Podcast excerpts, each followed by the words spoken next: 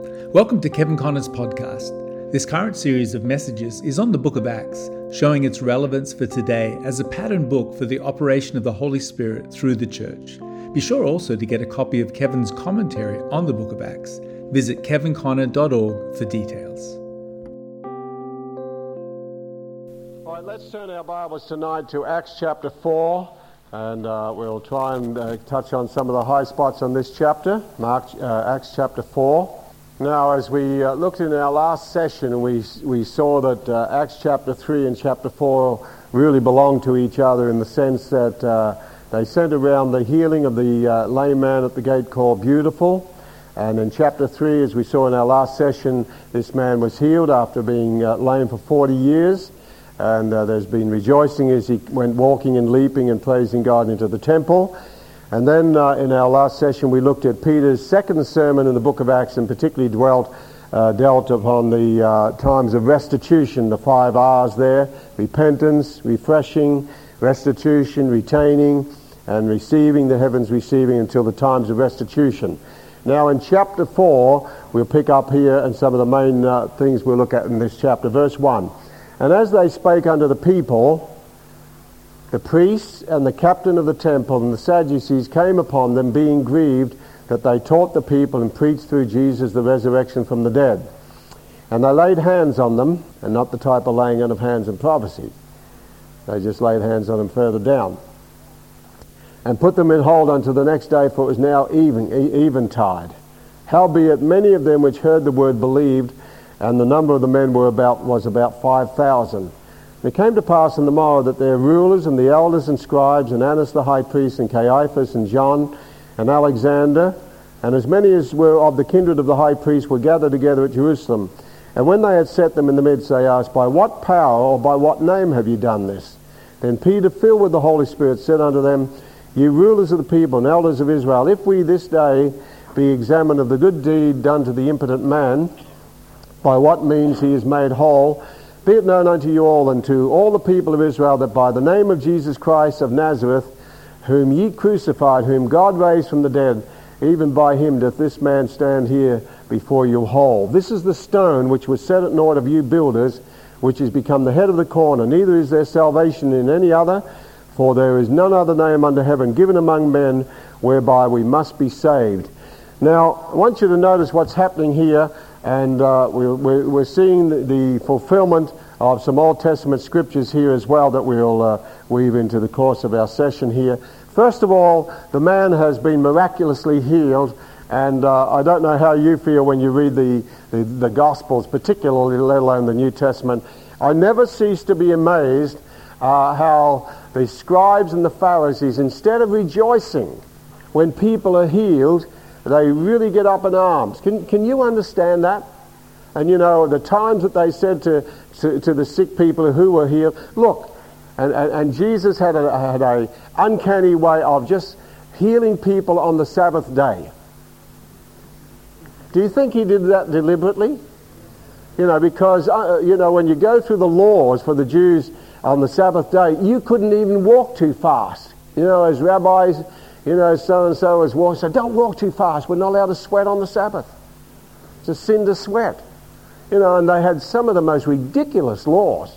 And so Jesus, I think, just for the sheer fun of it, went around healing people on the Sabbath day, and they thought more of their blessed Sabbath than they did of people being healed. And so, uh, you know, they never seem to get rejoicing. And instead of seeing this man that's been, you know, lame for 40 years and wonderfully getting healed here and rejoicing with him and leaping and praising God and having a little dance in the temple there, which they could have, they really haul them on the carpet. So that never ceases to amaze me, the religious blindness that people get, can get into. Now, what happens here as, uh, as Peter is preaching to the people, and his uh, sermon was preceded by a miracle. Uh, all the, the rulers come and take them, and they really go before the Sanhedrin. So I want you to notice what the Sanhedrin was in that day because it's very similar to what Jesus went before when he was crucified. So let's put it up here the Sanhedrin. The Sanhedrin uh, consisted of actually 70 people altogether, and it's just really interesting to note the order here because, as we'll see, uh, there's a particular psalm that is being fulfilled here quite remarkably here. And so, first of all, we have the uh, one who is the high priest, and he was like the uh, he was the president, uh, the high priest. The he was like the senior minister, we might say. He was the high priest uh, in that time. So he was the chairman, high priest of the Sanhedrin. And then under him, they had 24 priests. So there was the high priest, and then there was 24 priests. And then under that, there was 24 scribes. And then under the 24 scribes, we had 22 elders. And altogether, uh, with this, there was 70 plus one, making the, the Sanhedrin, the 70 elders of the Sanhedrin. Now, as you look at this, the high priest was like the, uh, the chairman, uh, the, the senior guy. He had the final say on things, but the chief, the, the, the 24 priests here represent the ecclesiastical. So they represented the uh, two things here the ecclesiastical, I won't put on the board here, but the ecclesiastical and the ceremonial. They represented the temple ministry. So their job was to uh, teach the word of the Lord and also to offer animal sacrifices and uh, receive the oblations and sacrifices and the offerings of the people in the priestly, the temple ministry. So that was why they were represented there, the 24 priests. But then when you come to the scribes, they represented the, they were the theologians and the hermeneuticians of that day. So they represented the theological. So uh, they were sort of the official interpreters of the Word of God. So while the priests were involved in the ecclesiastical part and the ceremonial part for the temple, the scribes were the official interpreters of the law. They were the theologians or the hermeneuticians. Now, when you come to the elders, most of the elders, it seemed, represented the people from the synagogues. So, in the various synagogues around the various uh, cities and towns of uh, Judah, uh, and Palestine there, they represented the people. So there was a representation of priests and their approach to God in sacrifice. There was a representation of the scribes and their approach to the scriptures as the theologians, hermeneuticians, and as representative of the people from the synagogue consisting, and there was the high priest. So here they are all gathered, and there's a few extra thrown in here as you'll see. Uh, there was Annas in verse 6 and Caiaphas and you remember that Jesus had been before Annas and Caiaphas here. At this time, uh, there were sort of two priests here, two, two high priests here. Annas and Caiaphas, uh, one was going to replace the other, so they were sort of joint priests together in this time. So uh, Jesus has been before Annas, uh, the high priest, and also Caiaphas, the high priest. He was the one that prophesied that it's expedient that one man die and the whole nation perish not. So here we have the uh, two high priests here, and now here's Peter and John. Jesus is uh, being crucified, buried, and as far as they're concerned, uh, he's dead. But now Peter and the apostles and the disciples are talking about Jesus, the resurrection of the dead. And now they've not just got to face Jesus, they've got to face Peter and the apostles here. Now, one of the interesting things here, we'll add another lot here. Included in this uh, lot here are the Sadducees. As we often say, uh, they didn't believe in the resurrection, so they were sad, you see. How many are glad for the English language where you can sort of play on words a little bit? Uh, why don't you turn over to Acts chapter 23 on this point, Acts chapter 23, because there were basically three things that the Sadducees did not believe in.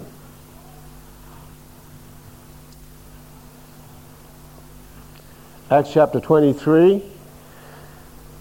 And uh, we'll pick up in verse 6, uh, 6 through to 8. Acts 23, verses 6 through to 8. But when Paul perceived that the one part were Sadducees and the other Pharisees, and you see, the Pharisees and the Sadducees, they, they were the worst enemies of Jesus. And in fact, one of the, the sad things is that when you look at this, the religious leaders of Christ's day, the priests, and the, the, the, scribes and the Pharisees and the Sadducees, all these leaders were at the crucifixion and they were at the judgment hall, and we're told in Luke's gospel that the voice of the priests prevailed above that of the people. And as you read the scripture, you've got the whole implication that the priests and the Pharisees and the scribes were uh, sort of in among the people and stirring up the people. Ask for Barabbas, ask for Barabbas, crucify him, crucify him, and just stirred up just mob agitation there. And the voice of the priest were loudest, and yet they were the ones who were supposed to know the scriptures, crucified Christ with a Bible under their arm, and wearing their phylacteries and scriptures round their arms and everything like that. That's, that's the, the I mean, there's no blindness like religious blindness. All right, so um, when Paul perceived that the one part were Sadducees and the other Pharisees, he cried out in the council, Men and brethren, I'm a Pharisee. that must have been quite exciting, mustn't it? I'm a Pharisee. Then why did he do that? And I'm the son of a Pharisee. of the hope and the resurrection of the dead, I am called in question. And the reason he did that was he, he wanted verse 7 to happen. And when he had so said, there rose a dissension between the Pharisees and the Sadducees, and the multitude was divided. You see, there's an old, uh, I don't know who said this saying, I don't know whether it was Napoleon Bonaparte or a devil, uh, divide and conquer. So when Paul knew the Pharisees believed in the resurrection and the Sadducees didn't believe it, and he perceived that there was a two-party there, thought, oh, well, best way is just to get the parties against each other, let them fight themselves out, and I'll sneak away. Right. For the Sadducees say there is no resurrection, number one, neither angel, number two, nor spirit, number three but the Pharisees confess both. So the Sadducees, they didn't believe in the resurrection, And they didn't believe in angelic beings or spirit beings. So, uh, but the Pharisees believe. him, So Paul just throws, you know, like a spanner in the works here and divides and conquers. Now, let's go back to Acts chapter 4 in the light of those comments. So as they spake unto the people, the priests and the captain of the temple and the Sadducees came upon them, being grieved that they taught the people and preached through Jesus the resurrection of the dead. So you see how this cut right across. Jesus is risen. Jesus is risen. The resurrection of Christ. As we've seen in our previous session, nearly every, every message in the book of Acts by Peter and Paul, about seven sermons of each, nearly every one of them mentioned the death of Christ and the resurrection of Christ. Uh, the, the resurrection. If Christ be not risen from the dead, then our faith is vain. So the resurrection of Christ. So naturally, the Sadducees, when they hear this about Jesus being raised from the dead, they don't even believe in resurrection, let alone Jesus being raised from the dead. So they put him in the hole till the next day. Anyway, what's the result? 5,000 people. Now, we're getting a pretty big church here, aren't we? We have 120 in the upper room. Then we have 3,000 saved on the day of Pentecost. Now we have 5,000. How many is that in the church? 8,120. So I don't like to hear people say, well, I don't like big churches. Well, what would you have done in the early church? Okay? And as I sometimes uh, say, you know, people say, well, you're getting number conscious. Yes, there are numbers out there going to hell. I'd rather see the numbers in the house of the Lord and serving God, wouldn't you? Melbourne's a city of three and a quarter million people. Is there a quarter of a million genuine born again Christians in this city? I don't think so. That means over 3 million people are going to hell in this city. So, yes, I am number conscious. I'd rather see people serving the Lord. So, don't worry about a big church. Let God increase the church. Amen. We can go to a dozen services if you want to. Hallelujah. Thank you for that. Hallelujah. All the rest of you said? Amen. So, you know, there's 8,120 people here so far serving the Lord. Praise God. It's harvest time. All right, now in verse 5, as we're looking at here, on the morrow we've got the rulers, the elders, the scribes, Annas the high priest, Caiaphas, uh, Caiaphas and uh, John and Alexander, and they bring in a lot of relatives here. As many as were of the kindred of the high priest were gathered together in Jerusalem. Now, the second thing I want you to pick up here. So here, Peter and John are before, they're on, on trial here. Peter and John. Uh, uh, uh, on trial here before the Sanhedrin and a lot of relatives there. And what are they being tried for? Because a man has been miraculously healed. Right, can you believe that? By the religious leaders. And so what's the question? Verse 7. And when they had set them in the midst, they asked, By what power and by what name have you done this? Now, if you go back to verse 12 of chapter 3, what did people, Peter say? To the man in need, he said, Look on us. But in uh, uh, Acts chapter 3, verse 12, when Peter saw it, he answered unto the people, You men of Israel, why marvel ye at this? And why look ye so earnestly on us? As though by our own power or holiness we made this man to walk. So here they're picking up this sort of similar thought. By what power and by what name you've done this? And uh, verse 8 is interesting. Peter is filled with the Holy Spirit. Well, I thought he'd already been filled in Acts chapter 2.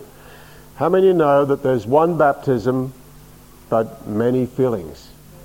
See, there's one baptism of the Holy Spirit. There's an initial baptism of the Holy Spirit, an initial immersion in the Spirit. But you'll find through the book of Acts several times, and Peter filled with the Holy Spirit, and Peter filled with the Holy Spirit. So uh, the Greek experts tell me that in Ephesians, when, when Paul says, "Be not drunk with wine, but be filled with the Spirit," that the the Greek tense is be being filled, be continually filled with the Spirit.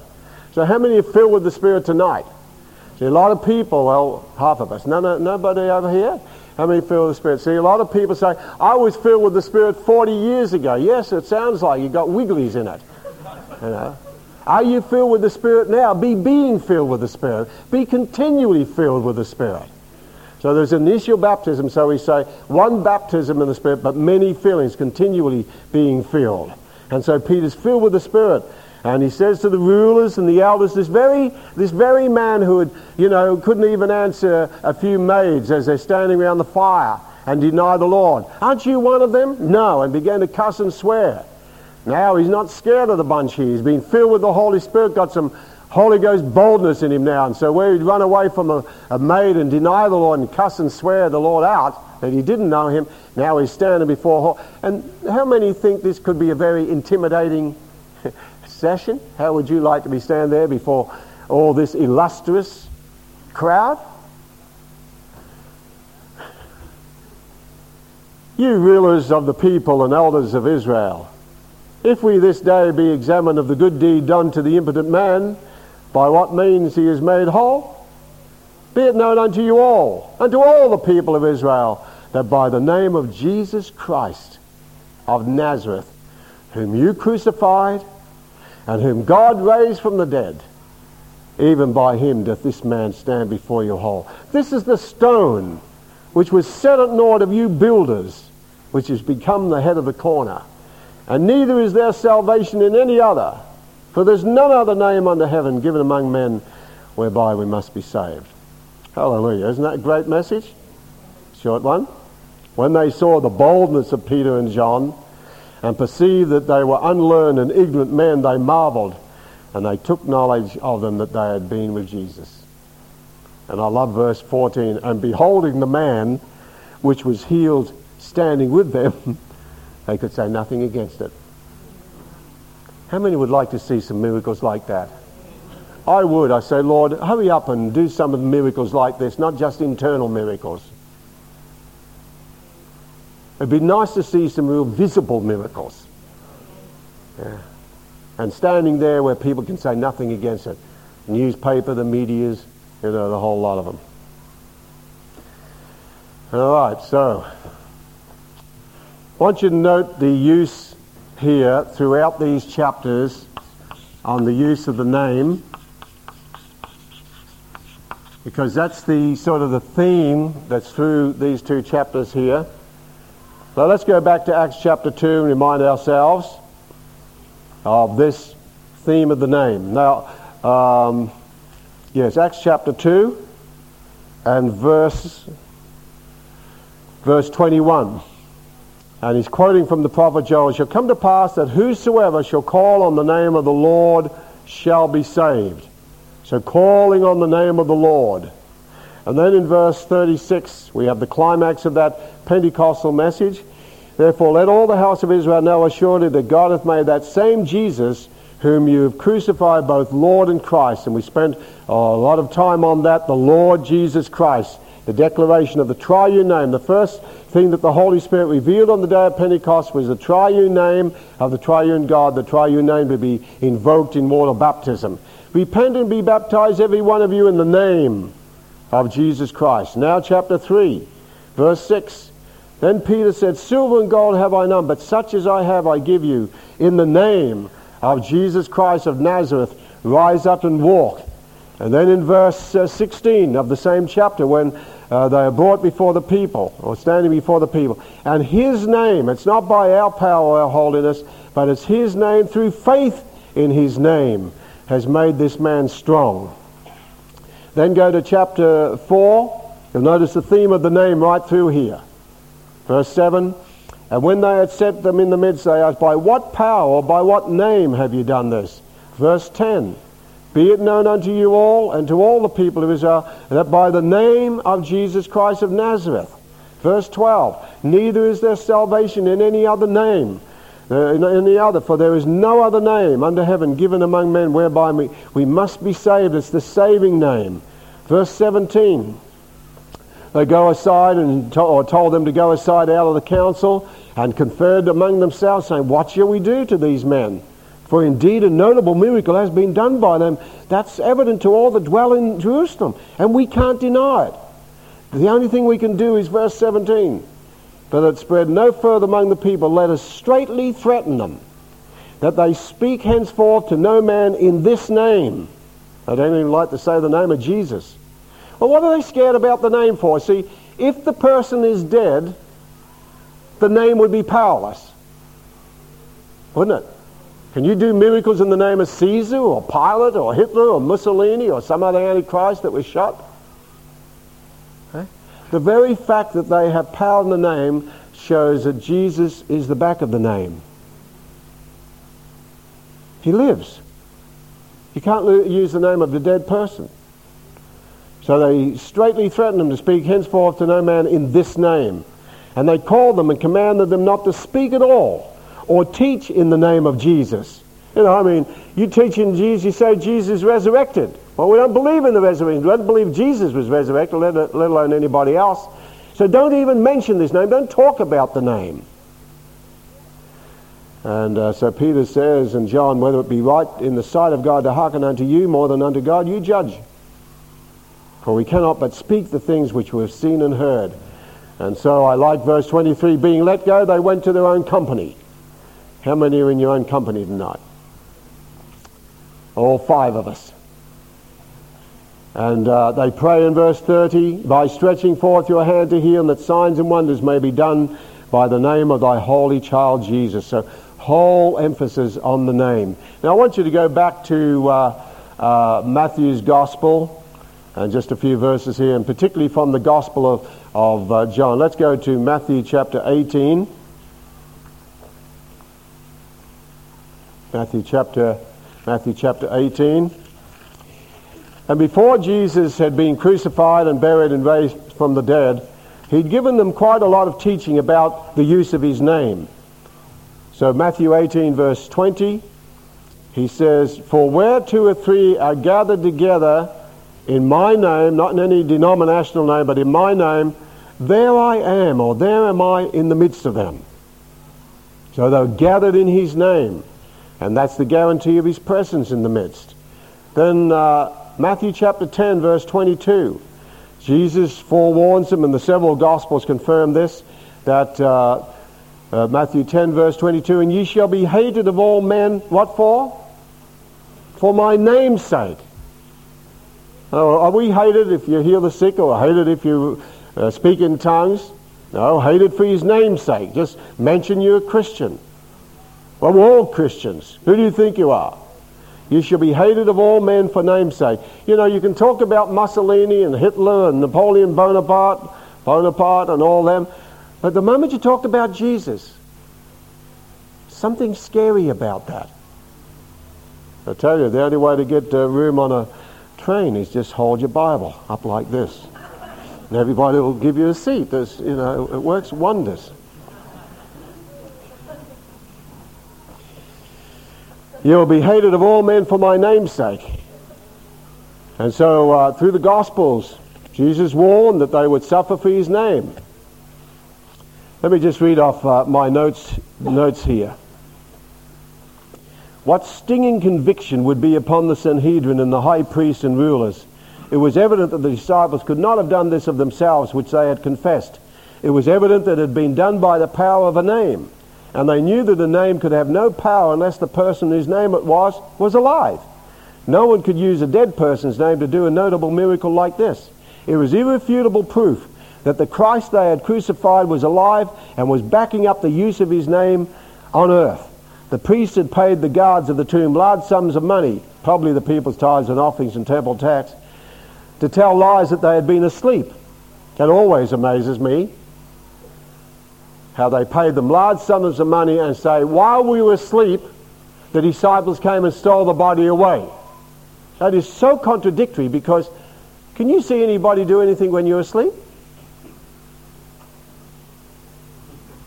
And if they had been asleep, it was on pain of death because the body was Roman property. And so for these feeble little disciples, let alone the women there, to come along and break the seal of Rome on the tomb and then uh, take the body away and steal it away. And what always amazes me because it sort of becomes a greater miracle, when they stole the body of Jesus away, they took the body outside of the cloth and left the, the, the grave clothes in the shape of a cocoon. And while the, while the soldiers were sleeping, seeing all this, they, uh, they undid the turban that was round his head and folded it in a nice place by itself and left it there. I mean, just absolutely, that's miraculous, isn't it? They paid them to lie concerning the resurrection and the events of that morning. The Sanhedrin also knew that every true prophet of Jehovah in the Old Testament who prophesied and preached in the name of Jehovah or the Lord and had signs and wonders following their ministry had such an evidence as their credentials. The Old Testament prophets ministered in the name of the Lord God. The New Testament ministers preached in the name of the Lord Jesus. The name of the Lord Jesus Christ was not merely a theory or a doctrine or a theological argument in the early church. The name was a power. It was a person. Risen and ascended and glorified, living in the power of an endless life to stand behind and back up the use of that name. The devil fears the name of Jesus in operation. It is a living and powerful name. Everybody said amen. Now let's go to John's Gospel here. In John chapter 14, and uh, I'll just give you references here, but I want to read it from the Amplified, seeing it agrees with my doctrine here. John chapter 14, Jesus in the Gospels gives the disciples the, what uh, E.W. Kenyon calls the power of attorney to use his name. So in John chapter 14, verses 12 to 14 says, I assure you, most solemnly I tell you, if anyone steadfastly believes in me, he will himself be able to do the things that I do, and he will do even greater things than these because I go to the Father. And listen to the Amplified, and I will do I myself will grant whatever you may ask in my name, and in parentheses they have, presenting all I am, so that the Father may be glorified and extolled in and through the Son. So whatever you ask in my name, presenting all I am. So when we say, Father, I ask in the name of Jesus or the Lord Jesus Christ, we are presenting all he is to the Father. The I am, the name that was revealed in the burning bush. And then in uh, John 15, verse 21, or verse 16, you have not chosen me, but I have chosen you. I have appointed you, I have planted you that you might go and bear fruit and keep on bearing, that your fruit may be lasting, that it may remain and abide, so that whatever you ask the Father in my name, as presenting all that I am, he may give it to you.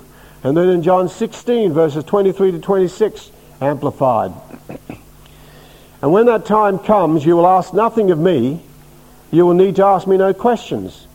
I assure you most solemnly, I tell you, that my Father will grant you whatever you ask in my name, presenting all I am. Up to this time, you have not asked a single thing in my name, that is, presenting all I am. But now ask and keep on asking, and you will receive, so that your joy and your gladness and your delight may be full and complete. At that time you will ask or pray in my name, and I'm not saying that I will ask the Father on your behalf, for it will be unnecessary. For the Father himself tenderly loves you because you have loved me and have believed that I came out from the Father. So when Jesus said that in John 16, 13, 14, 15, 16, he gave them the power of attorney, the right to use his name. All right, now just a couple of other things uh, I want you to look at before we are finished.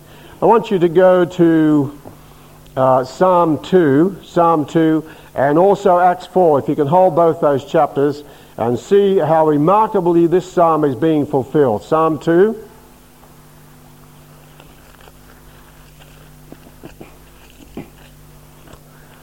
Psalm 2, and we'll compare it with Acts uh, chapter 4. And remember, as we've said previously, they had no New Testament. So anything that God was doing in their midst, they're quoting from the Old Testament. Now, Psalm 2, and then Acts 4. In Acts 4, I'll just remind you, they being let go, uh, they go to their own company and reported all that the chief priests and the elders had said to them. And uh, when they heard that, they lifted up their voice to God with one accord and said, Lord, you are God. You made heaven and earth and the sea and all that in, the, in them is, who by the mouth of thy servant David has said, Why did the heathen rage and the people imagine vain things? The kings of the earth stood up and the rulers were gathered together against the Lord and against his Christ. For of a truth against thy holy child Jesus, whom you have anointed, both Herod and Pontius Pilate, with the Gentiles and the people of Israel were gathered together for to do whatsoever thy hand and thy counsel determined before to be done. They're quoting from Psalm 2. Why do the heathen rage, tumultuous, tumultuously assembled together? And the people, the heathen, the Gentiles, and the people, the people of Israel, imagine a vain thing. The kings of the earth, Pilate, Herod, representing Rome, the kings of the earth set themselves. The rulers take counsel together uh, the, the scribes and the Sadducees, the Pharisees and the rulers of the temple, the elders and the priests, all there represented. So they're picking up Psalm 2, this prophetic psalm. Kings of the earth set themselves and the rulers take counsel together against the Lord, the Father, and against his anointed, the Son, saying, Let us break their bands, the bondage of the Father and the Son, let us break their bands asunder and cast away their cords from us. We don't want to be under the Father and the Son. Break their bands, break their, their cords, cast away their cords. And what's the response of God? He that sitteth in the heavens shall laugh. The Lord will have them in division. Then shall he speak unto them in his wrath, and vex them in his sore displeasure. Yet have I set, literally, anointed my king upon my holy hill of Zion. And Jesus is ascended into the heavenly Zion, heavenly Jerusalem. and he says, I will declare the decree. The Lord has said unto me, Thou art my son. This day have I begotten thee. Not just in the virgin birth, but he's begotten in the resurrection. And look at the promise of the Father to the Son. Ask of me, and I will give thee the heathen for thine inheritance and through the book of Acts, we see Jesus is seated at the Father's right hand in the heavenly Jerusalem, heavenly Zion, begotten by the resurrection. He's asking the Father, say, Father, as a son, I want my inheritance. And the Father is giving him the heathen for his inheritance as the gospel goes out to Jerusalem and Judea and Samaria and the uttermost parts of the earth. Ask of me the Father's saying to Jesus, Ask of me and I'll give you the heathen for your inheritance. How many believe that Jesus is still receiving his inheritance today?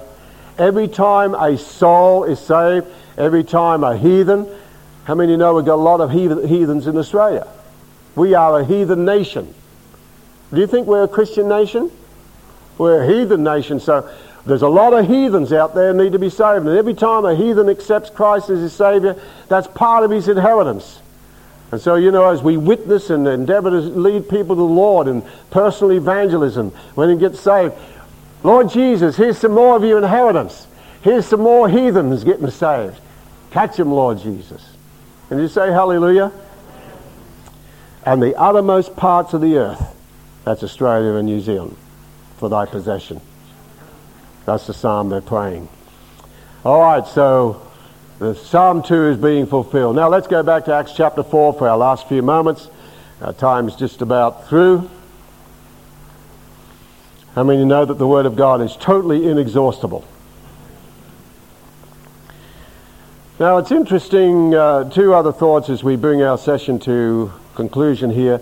In verse 11, there, Peter is quoting from Psalm 118 concerning the stone Now, in their prayer, they've quoted from Psalm 2. In verse 11, Peter is quoting from Psalm 118.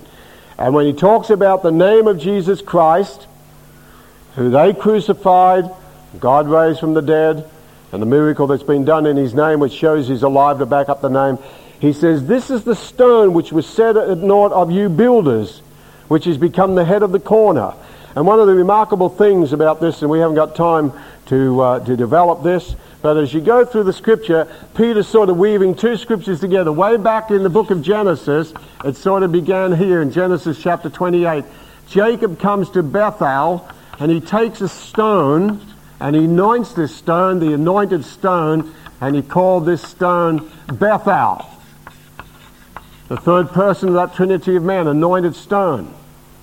And uh, what we find is this as you put the story together, the jigsaw puzzle, you'll find that the, the, the builders in the city of Luz, or Luz, as we say, Luz, uh, they were building and they came across a particular stone and a heap of stones and they didn't know how to fit them into their program. So they threw this stone and these stones outside the city. And when Jacob came, it says, he took the stones, plural, of that place, set them up for pillows, a place of rest. And then after he had that significant dream of the angels of God ascending and descending upon the ladder, in the morning he took one stone, and the stone which uh, was a pillow now becomes a pillar. And he sets it up and pours oil upon it and calls it Bethel and makes a vow to pay tithes in connection with Bethel, the house of God. Now, it all began there, and as you go through, you'll find that in, in Moses' time he spoke to the stone, he spoke to the rock and waters, and then when you get to Psalm 118, which Peter's quoting, he, he, in fact, he's weaving Genesis 28 and Psalm 118. This is the stone which was set at naught of you builders. Now, when you get to Acts chapter 4, the builders are there, the religious leaders. These are the guys. This is the stone that was set at naught by you builders, and you cast Christ out of the city, uh, or and his disciples. But out of this anointed stone, the incrusted rock, and out of that heap of stones, I'm going to build my church, Bethel, the house of God. This is the stone that was set at naught of you builders, but now he's become the chief cornerstone, the headstone. And then when Peter takes it up in 1 Peter chapter 2, he says, Christ is a living stone you also are lively stones, and you build up a spiritual house. And Peter is the one that takes up this whole theme, the saving name. All right, now let's turn to Acts chapter 4 as we finish here, and uh, we'll pick this up in a subsequent time. In verses 29 through to 31, we have what I believe are the four keys of the book of Acts. The four keys. When Jesus said to Peter, it was Peter that's talking, upon this rock I'll build my church, and I'll give you the keys of the kingdom. We have four keys of the kingdom that are the four keys in the book of Acts. Let's say them, I've circled them in my Bible. Verse 29. And now, O Lord, behold their threatenings, and grant, grant unto thy servants that with all boldness they may speak thy word. Everybody say thy word. By stretching forth thy hand to heal, and that signs and wonders may be done by the name. Everybody say the name. The name of thy holy child Jesus. And when they had prayed, everybody say prayed. The place was shaken where they were assembled together, and they were all filled with the Holy Spirit. Everybody say all filled with the Holy Spirit. And they spake the word of God with boldness. The four keys of the kingdom, the four keys that were given to Peter, the four keys in the book of Acts are number one, the word, number two, the name, Number three, the Holy Spirit. And number four, the prayer. They were the four keys. And you can just take a concordance and go through every reference in the book of Acts to the Word, the name, the prayer, and the Spirit. And they are all interdependent upon one another. It's the Holy Spirit that quickens the Word. It's the Holy Spirit that gives power to the name, but it's the prayers of the saints that make those keys alive and active in our churches. Can we say amen tonight? Let's all stand.